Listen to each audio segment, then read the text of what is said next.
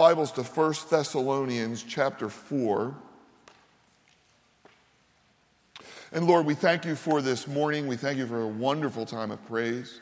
We thank you for all that's going on, Lord, from nursery all the way through our seniors ministry. And Lord, it is all sprung out of your word. And so, Lord, as we study now, as we look at the word of life, may you speak to our hearts and minds in Jesus' name. Amen. So, this is our second week of a two part series looking at the rapture. And why are we looking at the rapture? Well, we don't talk a whole lot about it. Maybe we should. But we're looking at it for two reasons. It's one of the glorious doctrines of the church, Jesus Christ coming again. Very exciting. And the other reason is we're in First Thessalonians. We're teaching through the Bible, so uh, we're kind of looking at it because that's where we are because everyone in the room is probably at a different space. Some people have never heard of the rapture, some of you have studied it deeply, and then everybody's probably somewhere in between. I'm trying to answer four questions What is the rapture? Who will be a part of it? When is it? And why does it matter? I answered the first two questions last week by saying the rapture is a literal event that will happen sometime in the future. It's the very next event on God's calendar. There are no prophecies yet to be fulfilled. Uh, literally, Jesus could come at any time and snatch or rapture his church. Now, who are the people that will be a part of the rapture? Anyone who trusted in Christ from the day of Pentecost when the Spirit fell, Acts chapter 2, until the time when those living are drawn away, which could include us right now. Paul thought he could be included. Let's read about the event one more time. 1 Thessalonians chapter 4.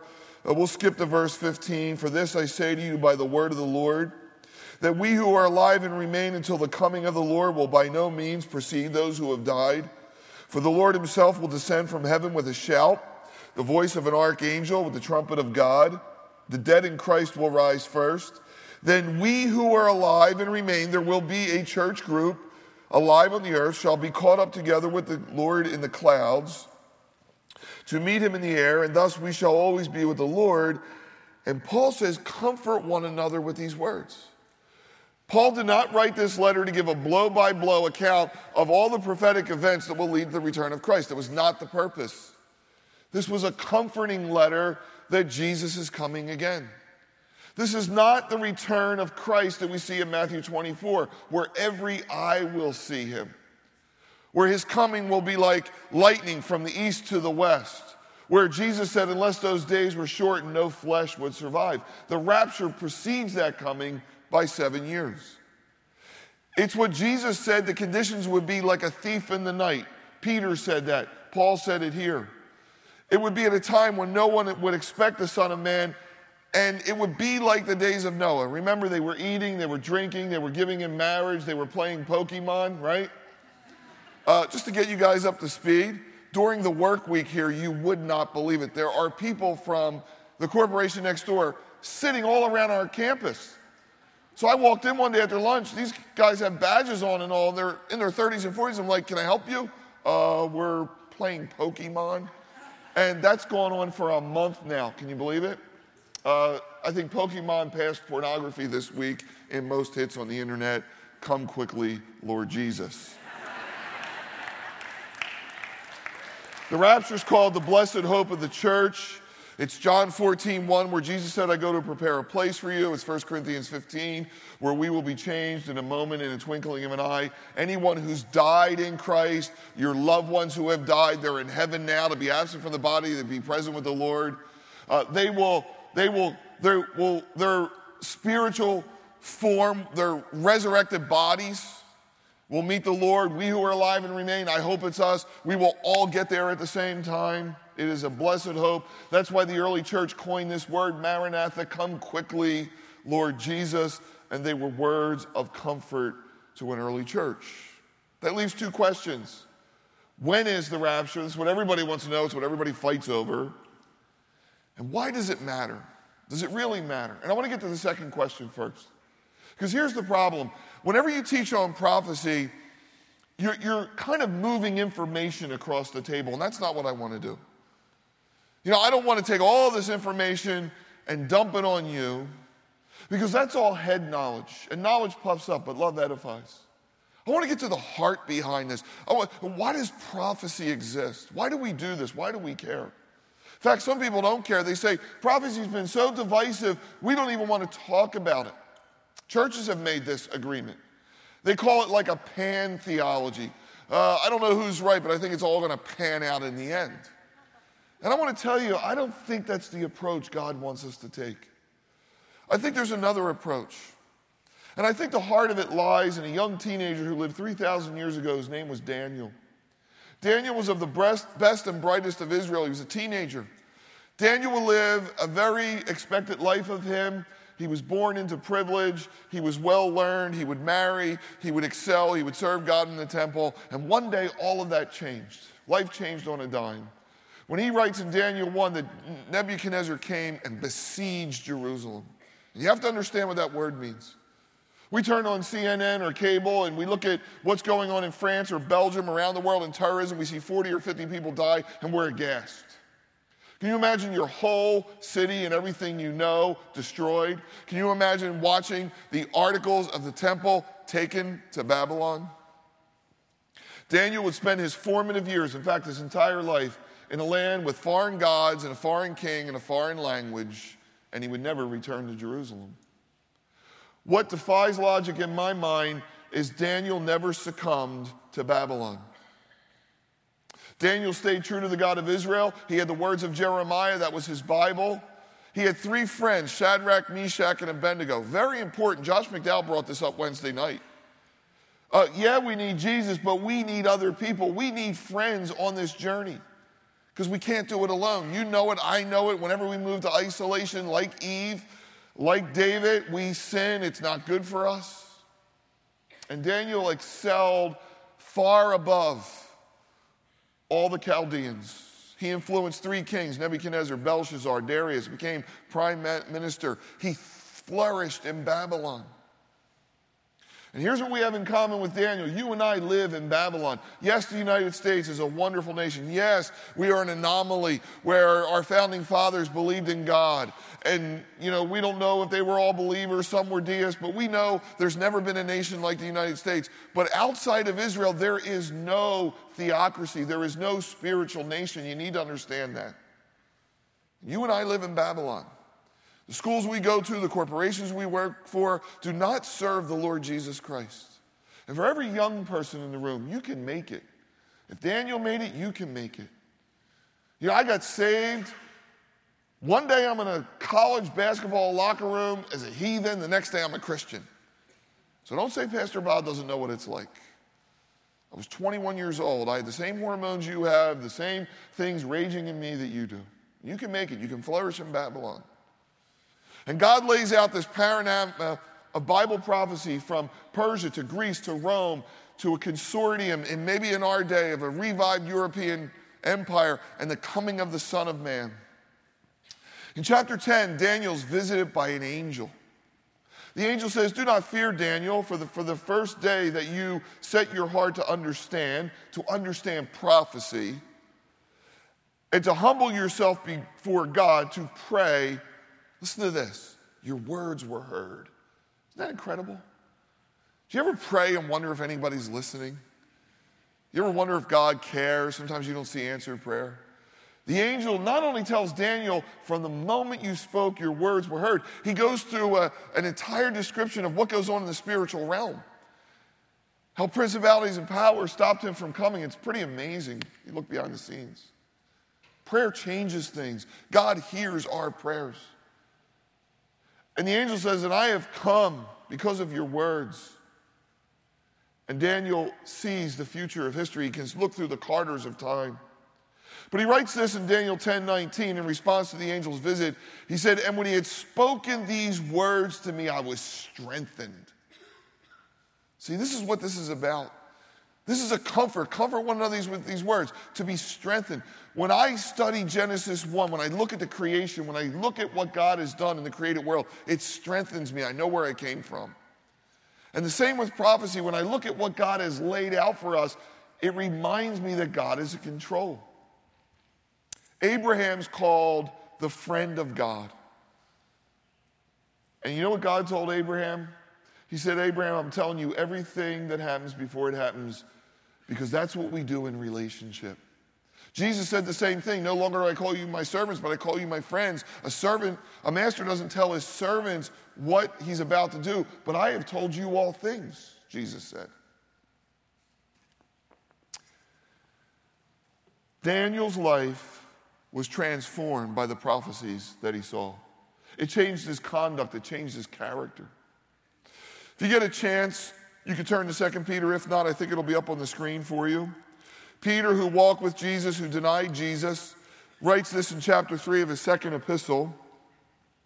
He says, But the day of the Lord will come as a thief in the night, in which the heavens will pass away with a great noise, and the elements will melt with fervent heat. Both the earth and the works that are in them will be burned up.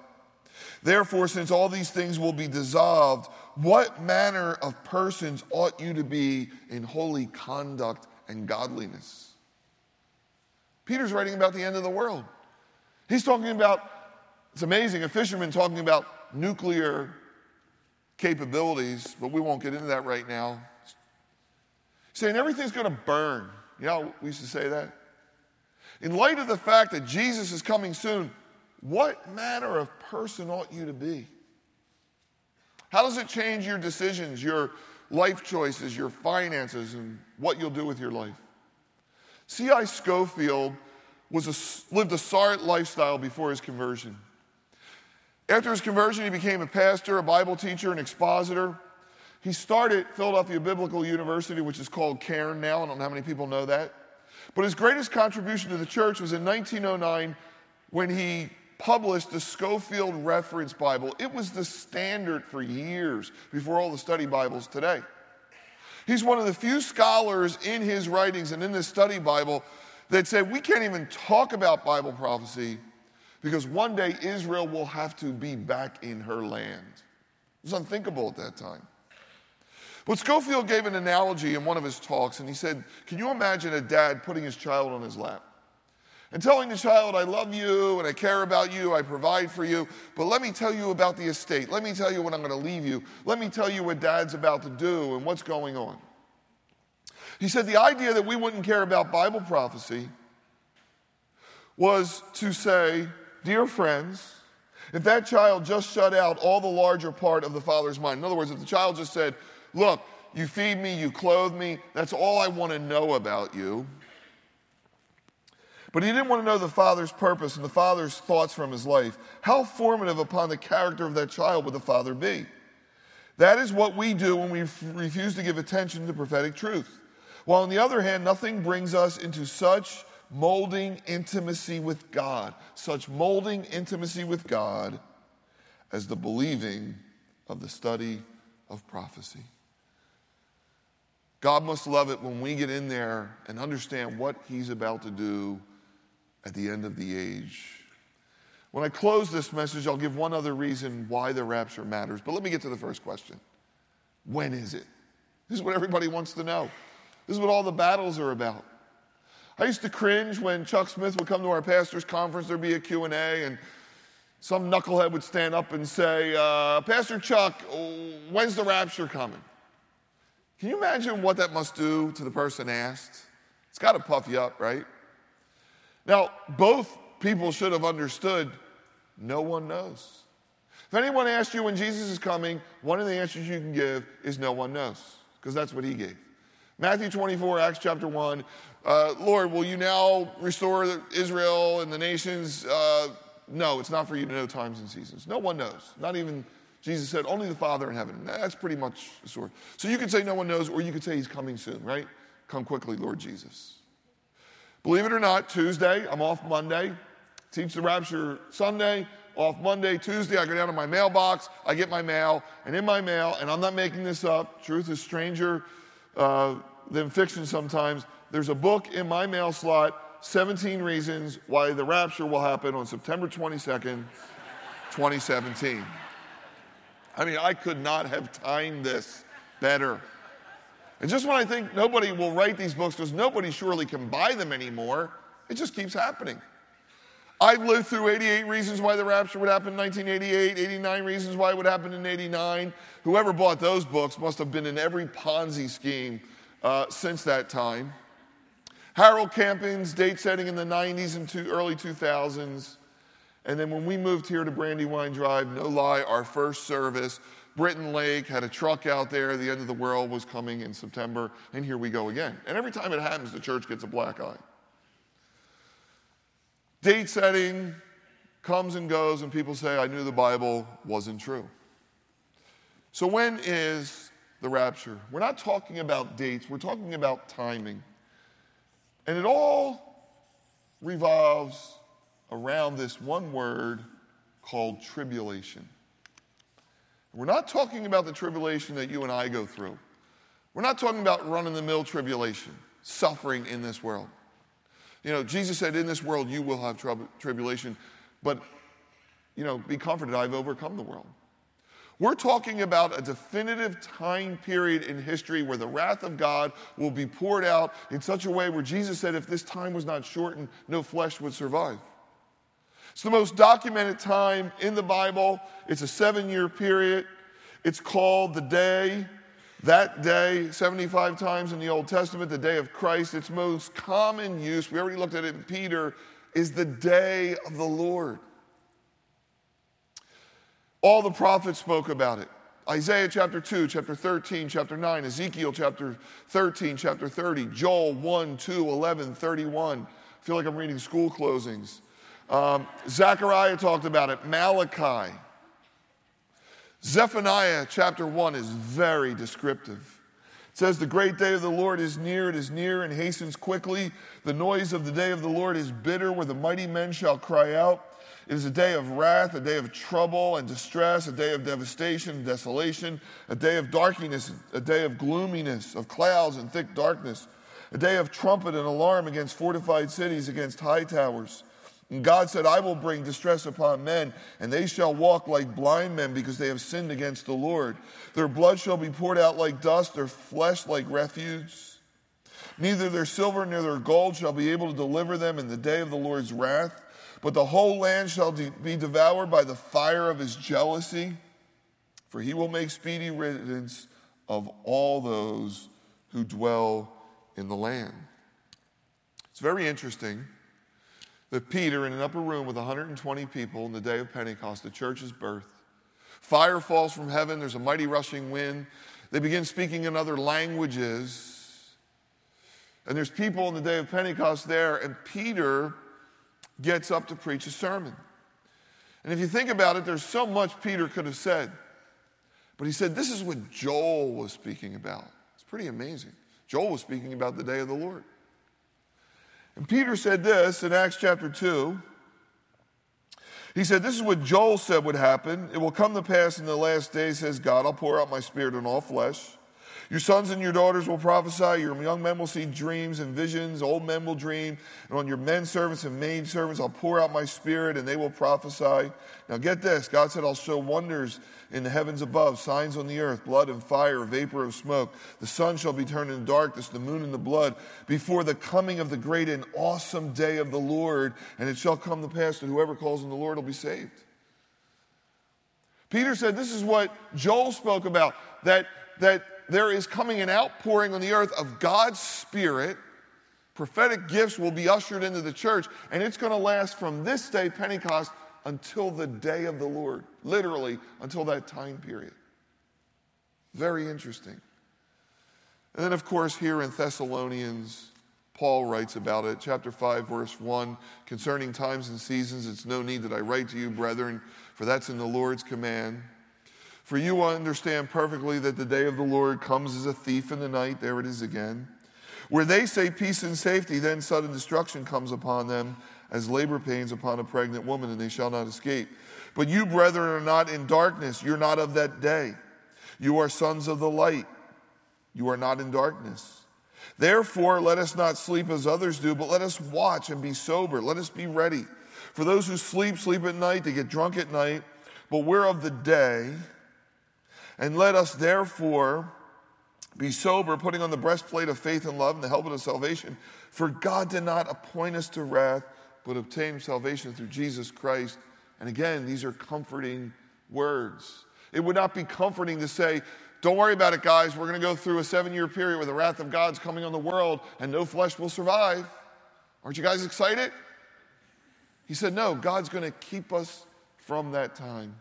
Jesus said it in Olivet Discourse, it would be time of great tribulation, such as the world has never seen. And that was not 70 AD when Titus and the Roman legions came. That was not that day.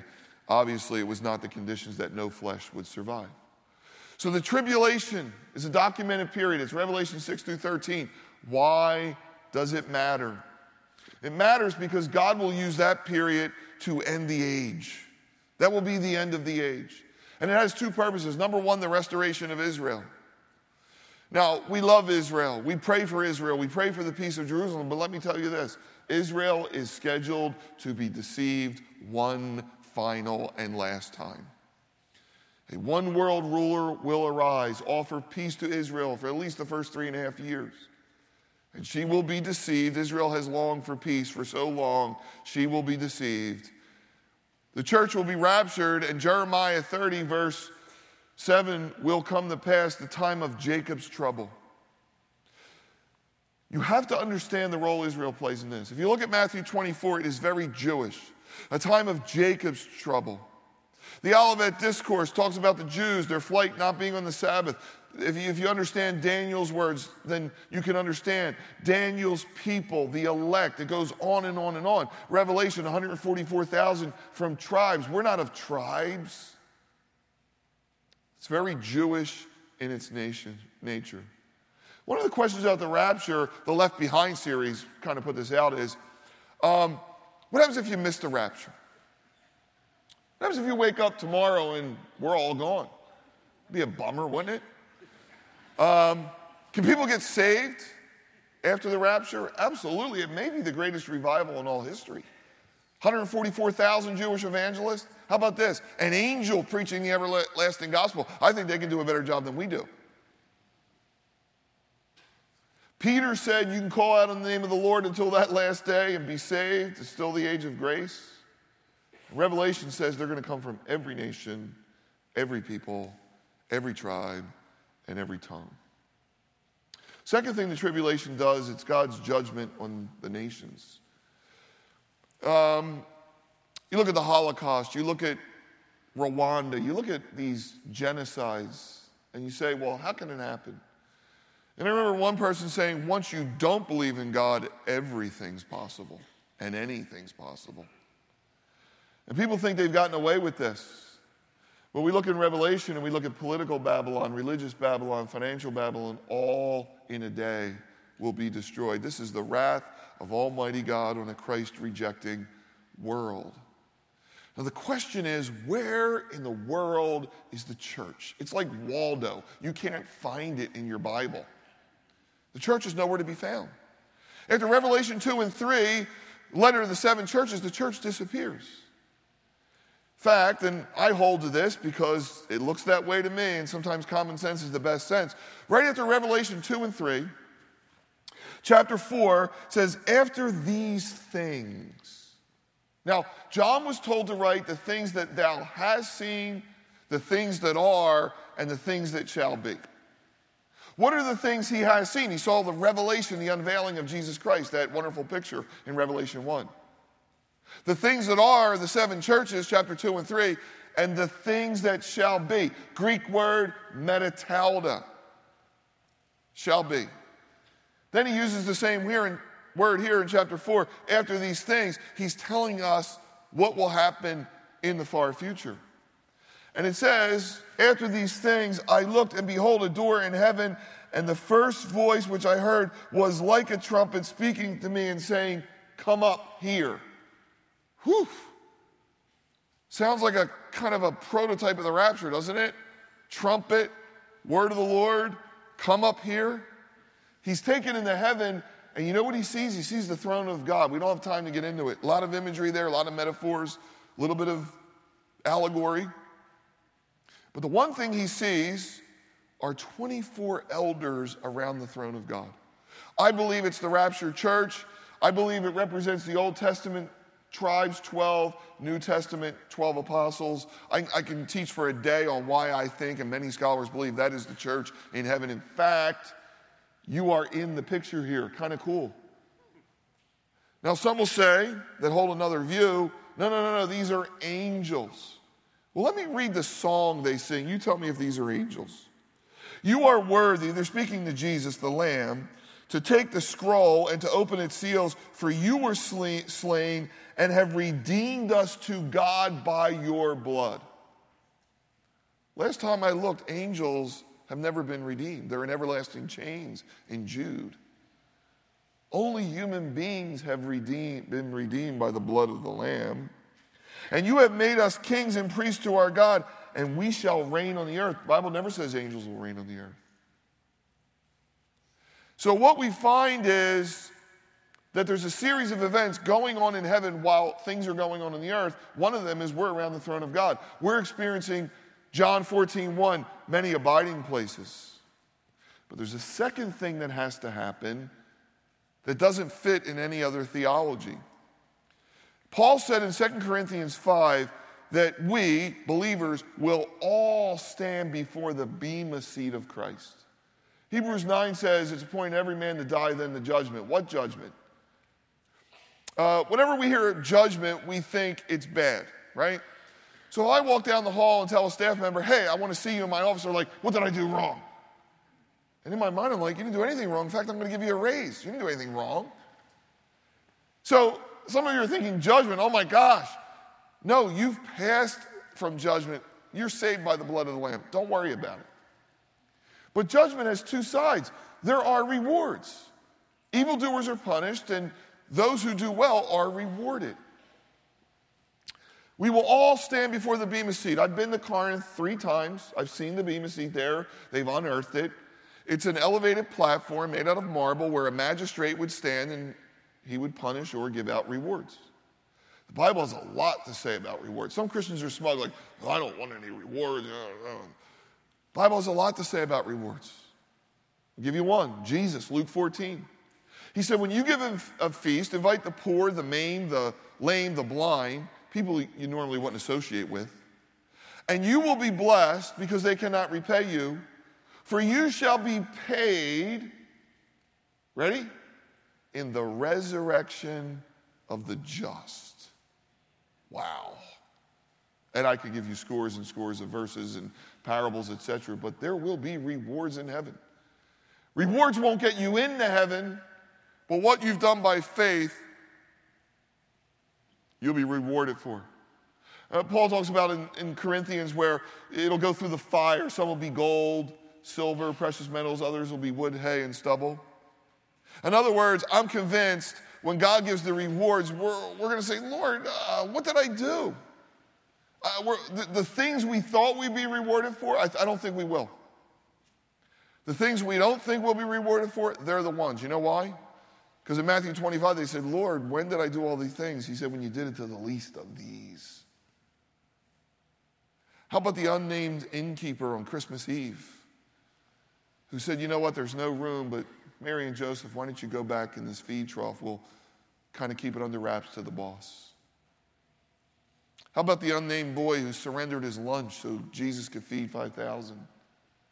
How about the friends who lowered the paralytic into a Bible study that he might be healed? How about the widow that gave all that she had? What a day that's going to be. Paul said he was running to win the race. He wasn't running to beat us out, he was running the race God had for him. Dallas Willard was asked if he believed in total depravity.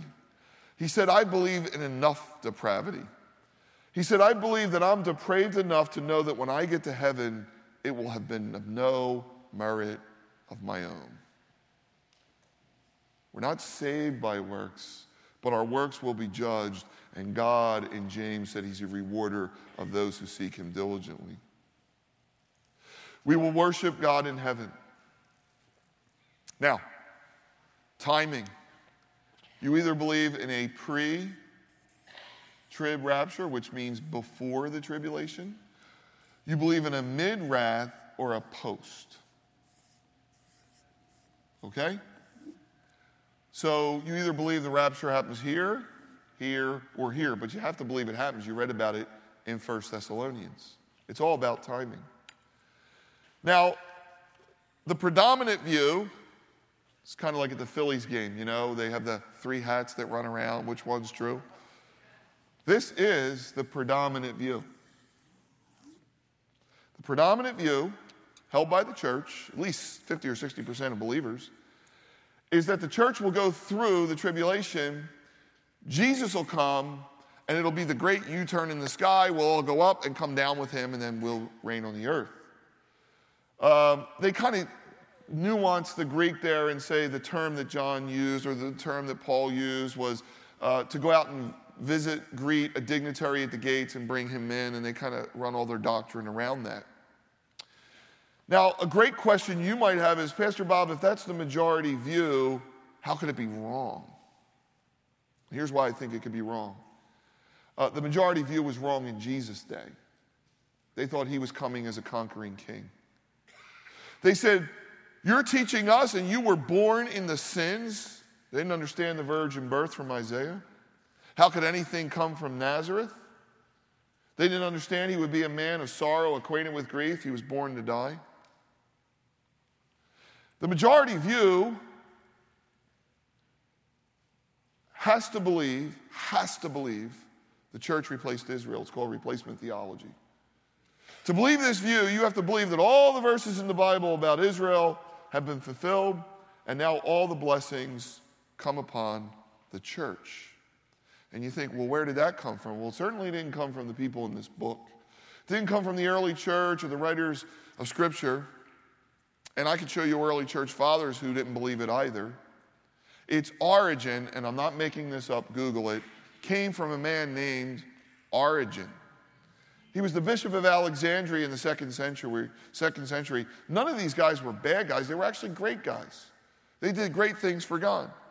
But he was the first to move away from the literal historical interpretation of Scripture, and he made it allegorical, especially when it came to prophecy. Augustine came along and codified it and theologized it. The Roman Catholic Church seized upon it and made themselves the kingdom of God on earth, therefore calling Rome the eternal and holy city not Jerusalem. By the way, the Catholic Church, only the Catholic Church, and the Arabs till the year 2000 were the only ones who didn't recognize, and Russia, Israel's right to exist in her lands. So when people argue and say, well, wait a second, Luther and Calvin and all the great reformers and the majority view today, how could they all be wrong? How could they all be wrong? They could all be wrong because they were born into this system of interpretation. And by the way, the other views always existed. Let's take Luther, for example. Luther is probably the third most influential person of the last thousand years. Great man of God, gave us the Reformation, salvation by grace. Uh, but if you read what Luther said about the Jews, and I will not quote it, I can't quote it. I don't want to. I don't want to throw him under the bus, and I can't even quote it. Let me say this if you look up what he believed about the Jews and put it along Mein Kampf by Hitler, you would have a toss up on which, who wrote which document. Satan hates Israel. They're the apple of God's eye.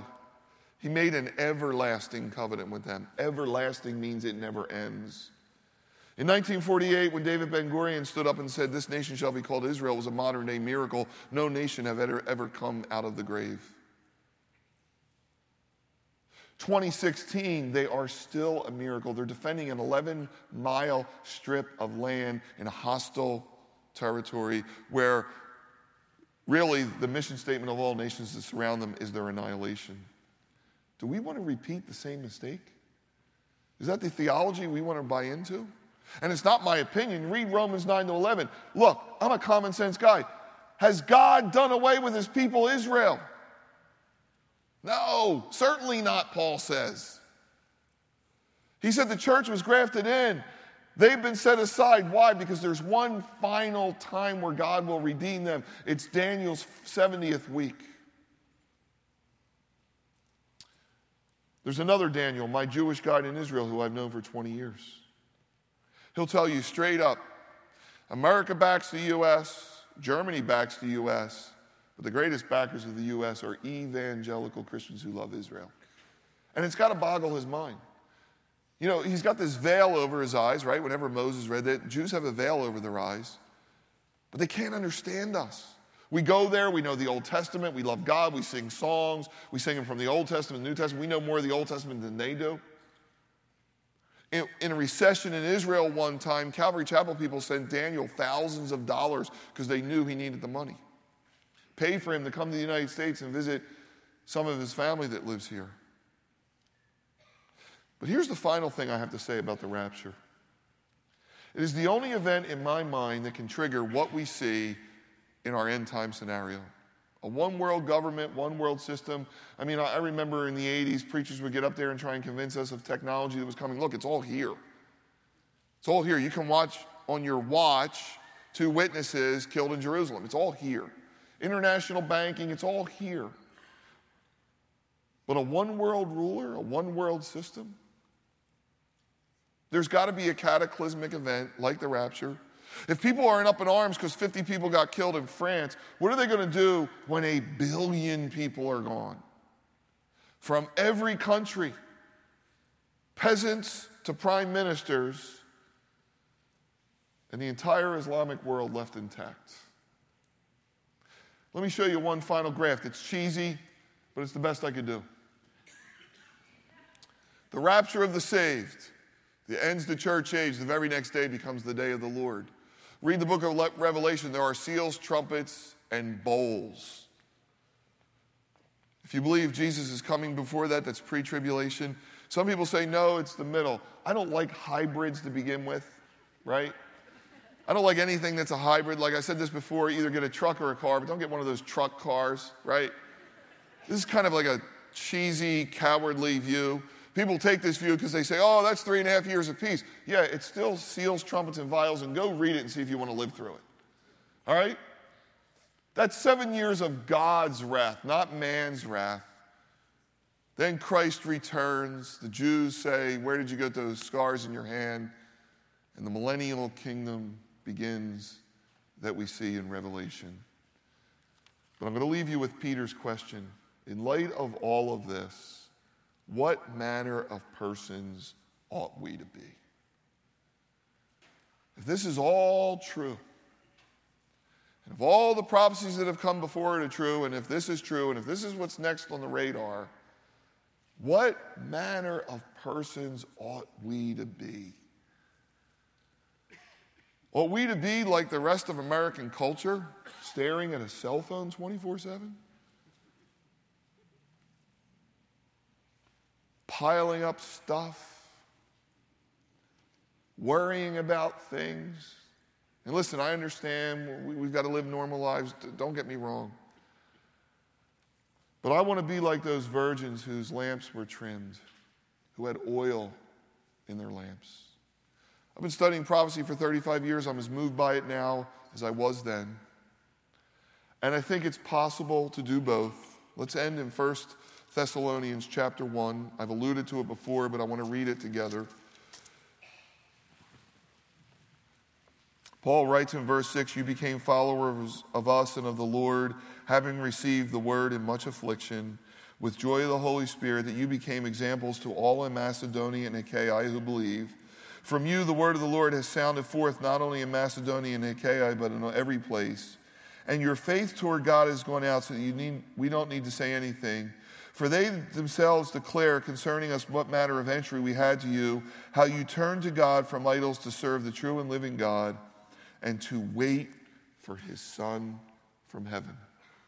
Calvary Chapel, Delaware County, when today ends, we're going to be right back in the thick of it. We're going to work with inner city and global partners. We're going to try and reach as many people as we can. This is where God planned it. We're going to roll up our sleeves and figure out what God wants us to do, and we're going to get our hands dirty. But we're going to be a church that is waiting. The answer for us is not the next president. The answer to us is not the end of abortion, as evil as it is. It's not the right president. It's not the end of abortion. It's not all these things we're trying to do. Yes, we need to be in the fight. The answer is Jesus Christ. putting the government on his shoulders. And that's why we say, Come quickly, Lord Jesus. We're going to sing this song. Let it wash over you. I'll come back and I'll close us in prayer.